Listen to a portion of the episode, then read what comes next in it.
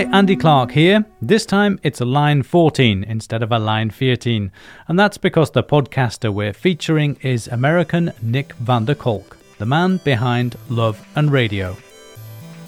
Nick was in Amsterdam at the Torpedo Theatre for some live shows.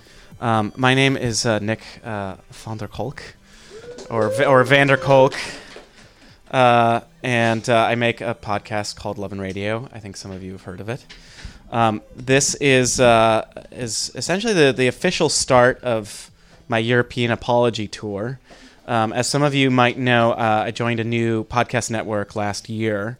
Um, and in, in doing so, it didn't even occur to me that by doing so, the podcast would then not be available in other countries.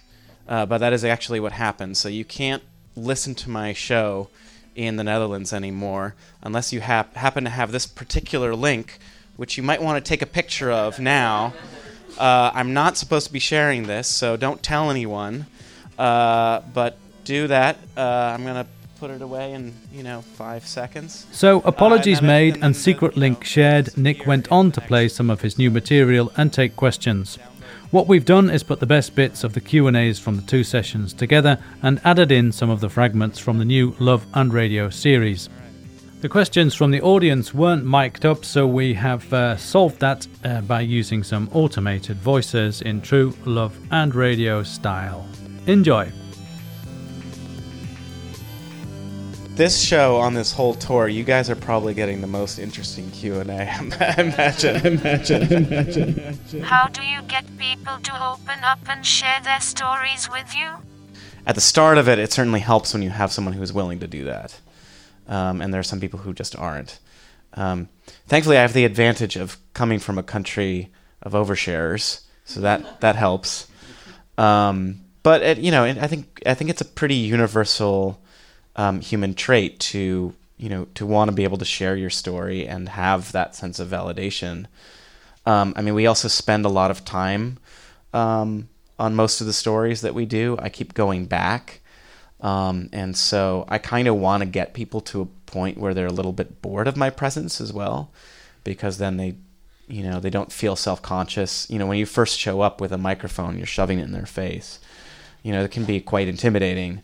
But, you know, if you keep coming back and keep coming back, they, you know, folks get used to you, and then, you know, and then they might relax a little bit. Podcast fragment. From the episode, The Other Hand, a man deliberately cuts off his hand. It was kind of a clear but cold Saturday morning, frosty outside. So I had my boots on, probably didn't have a coat on. I think I just had my wool shirt, and turned on the saw and stood there. Well, I probably stood there for, I don't know, a good five minutes. Do I want to do this? How is it going to feel? Feel? I just finally said, okay, this is it. Turned on the saw. Grabbed my right hand with my left hand, put my arm down on the bed of the table saw, and pushed my arm through. I did it so quickly with so much force, I just wanted to do it and get it done with, that I stalled out the blade. It wasn't completely cut off. My hand was still attached by a piece of skin. Oh, gee. So, okay, I did it again really quick. In my rush to do it and get it over with, I guess I went just a little bit above where I cut last and still had the hand attached by a piece of skin. Okay, that's good enough. And uh, remember, after doing it, standing at the saw, I thought, wow, I finally did it. Whew, it is over. Let me get on with my life and go to the hospital. Back to the Q and A. If you weren't doing this, what would you be doing? Oh, God, I have no idea. Um, I don't know. Probably, probably therapy. I don't know if I'd be, I don't know if I'd be a therapist or be in therapy, but, you know, one of the two. It is interesting you say that. I was wondering if any of this is therapeutic for you? Um, yeah, I think so. I mean, I think also... Um, yeah, that's a good, that's a very interesting, you actually really uh, flung this. I, I, no one's asked me that question before. Um, do I find it therapeutic? I do find it, um, I do find it like a, a, an interesting experience of, of kind of having a deep empathy with people, but also sort of like keeping s- some of those emotions in check. And I don't, I don't know if that's like a form of therapy, but it definitely feels like it's sort of exercising a muscle. Um, I'm not really articulating this very well, but you've, you've completely thrown me with this question. um, let me think about that one. I'll get back to you. All right. Anyone else? Yes. I do wonder about the fictional parts. Do you often use that? We go, we go back and forth, and I think, um, you know, I, uh, I I kind of came up in a a tradition of um, you know work like Joe Frank and Benjamin Walker, um, Jonathan Goldstein, who did Wiretap, um, this this sort of very particular genre of radio fiction um, that was very sort of naturalistic, um, and and it wasn't signposted. It wasn't like, okay, now we're gonna listen to like a radio drama on the B B C or whatever. Um, and I, yeah, I just, it's, it's just a form that I really, I really love. Um, I mean, those guys are masters at it. Um, but, uh, yeah, I just, you know, when there's a, there's an, there's an interesting idea, I just kind of want to run with it. Podcast fragment from the episode about animals, a story about dog bones with a strange effect. Birdie's treats were these little bone, like chew bones, but they're bacon flavored, and they're like three inches long, I guess. So he takes the bone and goes and like sits over on the rug, and then all of a sudden I look over and I'm like, oh my god, my dog has a boner. Hello? Uh, hello, uh, Megan. Uh, this is Randy from over at uh, Pet Brands. I'm calling uh, to follow up on your inquiry regarding the Chew and Bones bacon-flavored dog treats. Uh, great. So I guess just, like, what is the deal with these bones? Okay, well, uh, yeah, I can tell you. And, uh, uh, uh well, uh, well, you, you probably should not uh, give your dog any more of these, um, Of the, of the dog bones. There's uh, no evidence that would lead us to conclude that there's anything harmful in them at all. Back to the Q and A. That last, obviously, that last call was not real, um, but it was like, it was a nice, like, because we, you know, because we had spent so much time trying to get a call back from this company to actually talk to someone. Um, and we just thought, like, oh, this is a great opportunity to have this, like, nice little framework to create this little, you know, weird conversation. Um, and that's that's what I love about the flexibility of the show is, you know, we can we can have that sort of nonfiction frame, and that allows us to sort of springboard into, like, really cool conversations. It pisses a lot of people off, too. Um, but, you know, they just got a deal. So... What makes a good story for the Love and Radio podcast? The stories that I'm I'm I'm very attracted to are the ones that I don't know how to make sense of them immediately. You know, if someone tells me about something, like someone, this is a while back, but um, you know, because we often deal with like pretty salacious themes and stuff like that. Pe- people often think like that's what the show is. So if you have this shocking, salacious thing, that's enough. And so this one woman Um, pitched me a story about a guy who is an advocate for having sex with dolphins, and I feel I have very uncomplicated feelings about that. uh, you know, some someone like that. You know, I'm not I'm not interested in that. Um, I am interested in the people in the situations where um, they kind of flummox me. You know, and I I don't know what to make of it, and and working on the show becomes an examination of trying to come to a conclusion, usually failing, um but those those are generally the stories that i'm i'm, I'm most interested in. Um there's a um a, a Russian documentary filmmaker named Victor uh, Victor Kosakovsky who um wrote this uh this sort of manifesto of ten rules for making documentary film. And one of them, uh, which I think about a lot, is don't film when you love something. Don't film when you hate it. Film when you aren't sure.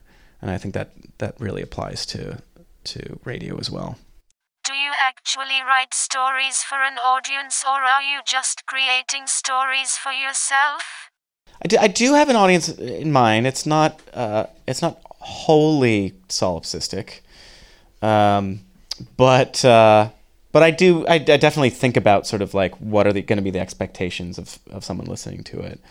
Um, but I don't I don't worry about, you know, negative feedback, as I think a lot of other um, uh, radio producers do, um, and and like weirdly, I get I get like a lot of I think a lot of fans of the show, and I don't mean this in a braggy way, but like a lot of fans of the show are like pretty prominent radio people who do like very straight-laced work, and you know, I've heard from a couple of them that were just like, yeah, I like I love listening to your show because you you do shit that I just like I'm too scared to do.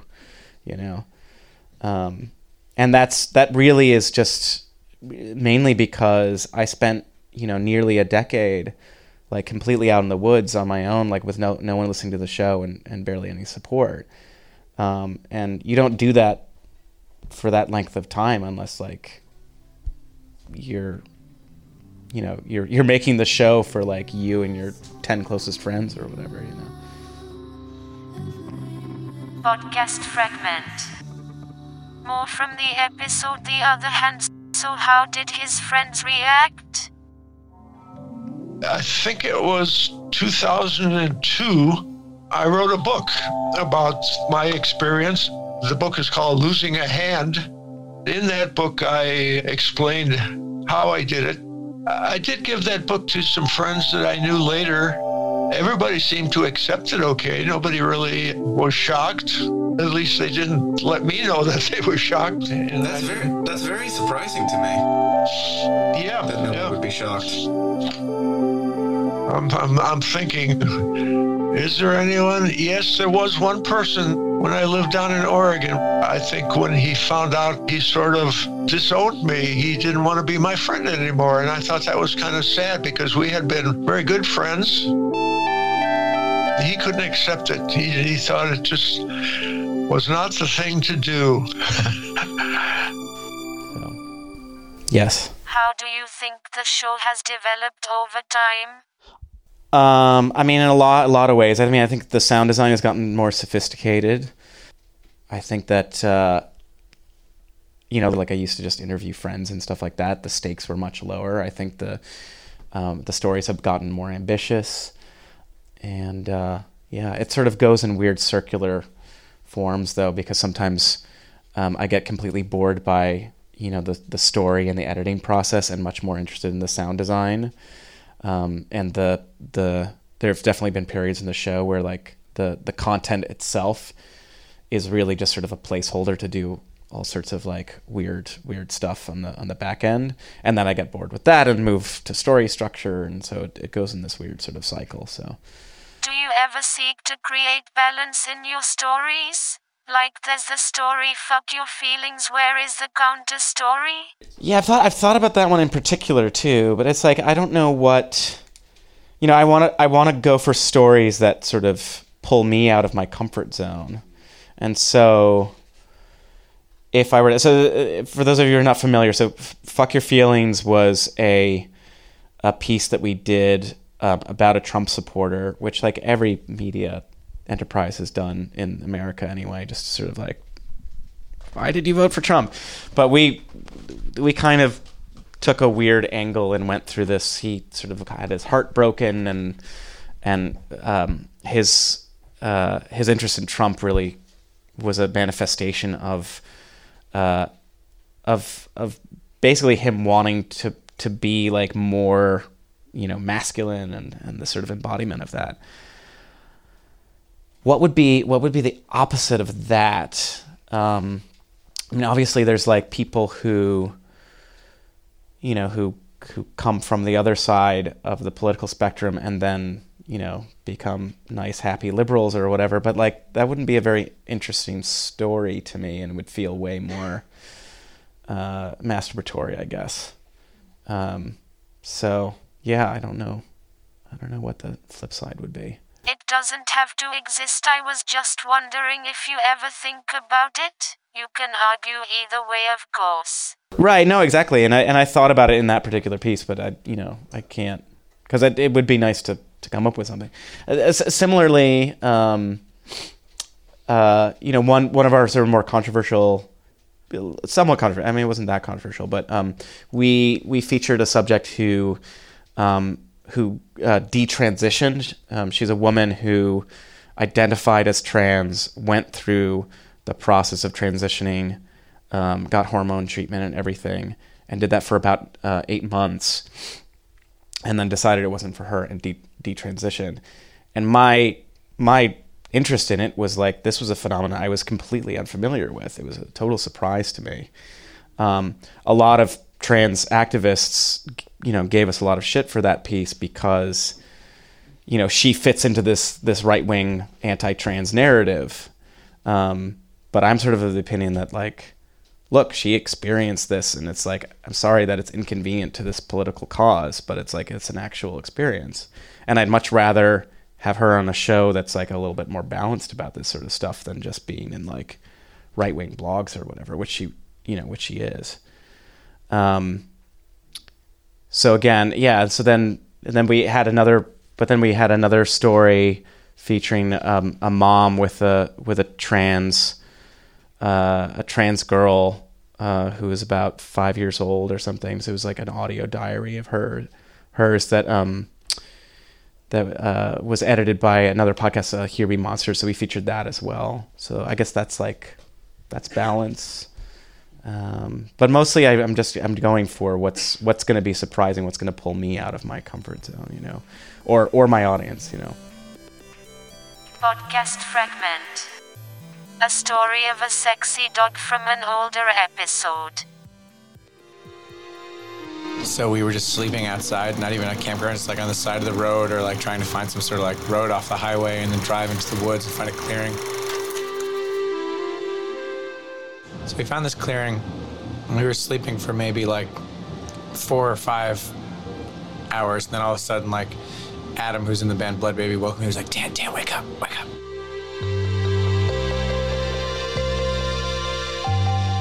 And I woke up, and there was this, this like, beautiful, beautiful dog.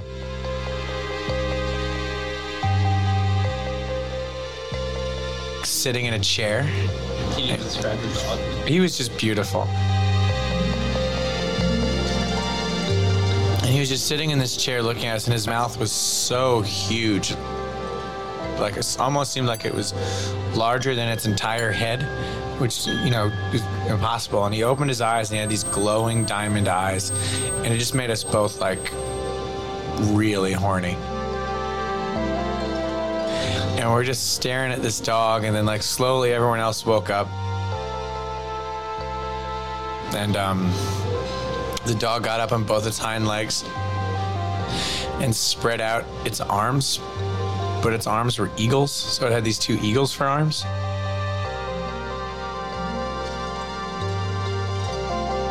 And that's when we all got, like, really horny.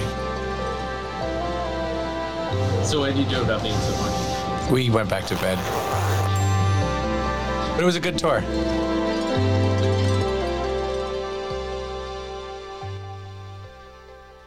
Yes. What is the process of doing research and finding these amazing people and their amazing stories? Yeah, I mean, it it, it really varies a, a tremendous amount. Um, I mean, certainly more recently, as the show has become much more popular, we have a lot of people approaching us or pitching stuff. And if I know there are a lot of radio producers here. Um, if you want to get in touch, that's uh, you should.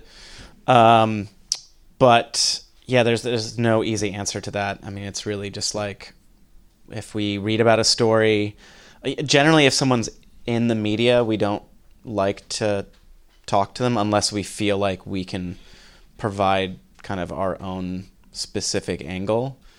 Um, so yeah, so it's media stories. I mean, sometimes it's just like, you know, through the grapevine, a, a friend saying it. Sometimes it's completely random. I did one story that was just a woman I randomly met in Moldova. I just ended up hanging out with her for three days and turned that into an episode. That was like completely serendipitous. Um, so it just it really varies. Yes. I wonder about the style of the podcast. For example, not taping the questions and sometimes you can hear the cuts. Is it all intentional? Uh, I mean, there are a lot of stylistic things that we've done over the years. Um, but certainly like from the get-go, um, you know, with, within American radio in particular, um, I think there's sort of, um, there's a prevailing notion of radio as being a didactic medium. That is, it's not, it's not enough to sort of present something. You also have to, um, to, to come in and explain, you know, what it means and what your takeaway is. Um, which is a, a, a totally legitimate way of making radio stories. You know, it's it's based on very, very old, you know, ser- sermons work that way, right? You have a parable and then um, and then an explanation of sort of how, how you can apply it to your life. Um, I'm I'm totally down with that as a way of making radio, but it just felt like for me, especially within sort of the American radio, public radio system, which I sort of cut my teeth in, um, that that uh, there was a vacuum essentially, you know, and so f- from the get-go, that was that was very intentional. Like we were not going to over-explain things. We were not we were, we weren't going to be doing hand-holding. Um, I didn't want to have an an uh, an interlocutor, whether that's a host or a reporter, who's actually, you know, speaking on behalf of the subject. Um, and that, that comes through quite intentionally. Like whenever we do an interview over the phone, for instance, whoever the interviewer is, whether that's me or someone we're collaborating with, um, almost always that person is going to be phone tape, and whereas the subject is going to be um, like actual natural recorded audio. And the idea being that you as the listener are sitting next to uh, the subject. You're not... You're not with here with me, Nick van der Kolk, who's sort of, you know, helping you, you know, feel safe. Um, and here, look at that weirdo over there. I want you to be there and actually, um, you know, interfacing them in a, in a much more direct way. Do you have an interesting story about someone you would like to have interviewed, but it never happened? I mean, I was in touch with a with a guy named Hiro Onoda who died a couple years ago. Um, and I'm, and I'm totally kicking myself because if, if, if we had contacted him like a year earlier, I think he would have said yes. He, he gave his last interview, um, about three months, um, before I got in touch with him. Um, he was, um, he was one of the last Japanese, uh, holdouts, World War Two holdouts. Um, he only surrendered in nineteen seventy-four. And and his story is like I'm I'm like amazed that they didn't turn it into a, a Hollywood picture or anything, because it's just it's just like completely crazy. He like went to this um, this island in the Philippines um, with about a hundred other soldiers. Uh, they were bombed by the Americans, and he got separated. He was with four other guys, which he was in command of, and and then they just hunkered down, and they were like, you know, our orders were to be here until we get our next orders, and they just stayed there for you know, nearly thirty years. Um, and, uh, um, and he eventually, like over the years, uh, his compatriots like passed away. Um, one of them ended up deserting because after like ten years, he was like, hey, like, you know, we haven't like heard anything in a while. And they had a radio too. And the, like, and, but they just assumed it was all American propaganda. Um, that the when they heard that the Japanese had surrendered and stuff. Um, and then in in um, I think it was actually I think it was in nineteen seventy-three, there was a, a college dropout named Nomio Suzuki, who's this like kind of hippy dippy dude who who dropped out of college. He told all of his friends, uh, I'm going to go uh, travel the world, and I'm going to find Hiro Onoda, um, who had become sort of a legendary figure at this point, the Abominable Snowman, and uh, a wild panda, in that order. And he went down to the Philippines, uh, went from village to village eventually, like found found this village where they were like, oh yeah, there's this like dude who lives in the woods and he like steals our cattle sometimes. Maybe that's him. And he wandered around the jungle and would leave notes for him with gifts and stuff like that. And at this point, all of Onoda's um, compatriots had died, so he was all alone. Um, and I think that was a big reason that he, you know, he, he, he needed that, that human contact. So he, he started talking to the guy, and they hung out for a couple of days. And eventually he said, um, he said, so, you know, like the war ended, you know, twenty-five years ago, uh, you know, what's going to take for you to surrender? And he says, I need to get, uh, I need to get an order from my commanding officer. I said, okay, all right. And he took a bunch of pictures because he knew no, like no one was going to believe him. He goes back to Japan, and it's like huge no- news. And they end up finding his his original commander, who's now like eighty years old, who like runs a books bookshop. And they give him a new uniform, and they send him down to the Philippines, and they give him this scroll, like this is by order of the emperor, you know, surrender to the American forces. And uh, and then he, you know, he did it. Um, And, um, and then, you know, and then like went back to Japan and like, you know, you can imagine like Japan in the seventies versus like the mid forties, like what a time warp that would be. And, um, and he became very like disenfranchised with like, the, with Japanese youth, you know, thought they were just like, like ho- a hopeless cause. And he ended up moving to Brazil, you know? Um, so that's, that's the big one that got away. That was a very long story, but... Um, but yeah, look him up. Hiro Onoda, look him up.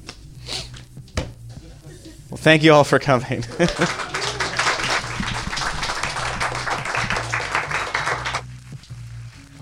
Nick van der Kolk recorded at the Torpedo Theatre in Amsterdam. The live shows were held as part of what Nick called his European Apology Tour. The podcast had disappeared behind the Luminary paywall, and Nick hadn't realised his European fans would miss out. So he was doing penance and sharing a secret link to the new series. Hope you enjoyed this edition of Line fourteen. Line fourteen this time, of course. From me, Andy Clark, thanks for listening.